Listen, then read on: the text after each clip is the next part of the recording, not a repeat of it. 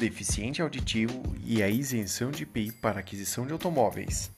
Olá, eu sou Johannes Felipe e esse é o assunto do podcast de hoje.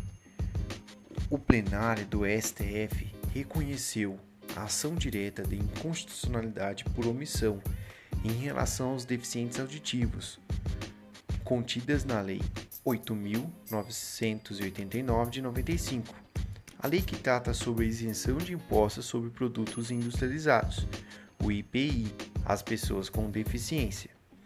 No caso analisado, a maioria do STF acompanhou o voto do relator, ministro Dias Toffoli, presidente do STF, e julgou procedente a ação direta declaratória de inconstitucionalidade por omissão número 30, ajuizada pelo Procurador-Geral da República que alegava a ausência de direito para deficientes auditivos como uma discriminação justificada.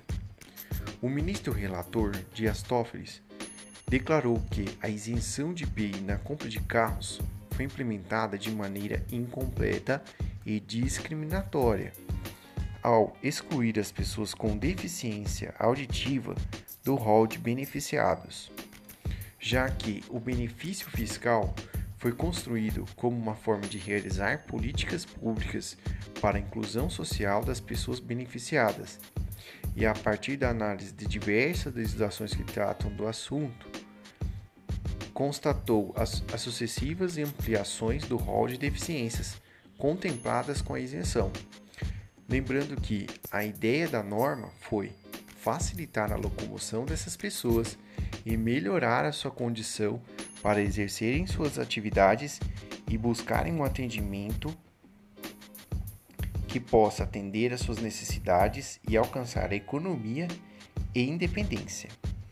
O plenário do STF estabeleceu o prazo de 18 meses a contar da data da publicação do acórdão para que o Congresso Nacional adote as medidas necessárias a suprir a omissão legislativa.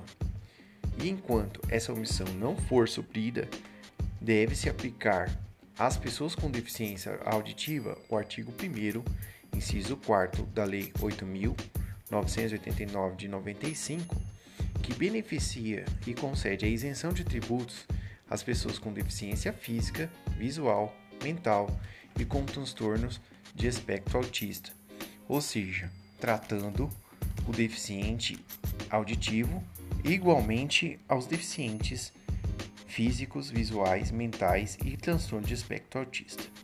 O julgamento se deu em 25 de agosto de 2020. Espero que vocês tenham gostado deste assunto. Siga a gente nas redes sociais. Segue Direito e Direito.segue. Valeu, tchau e até a próxima.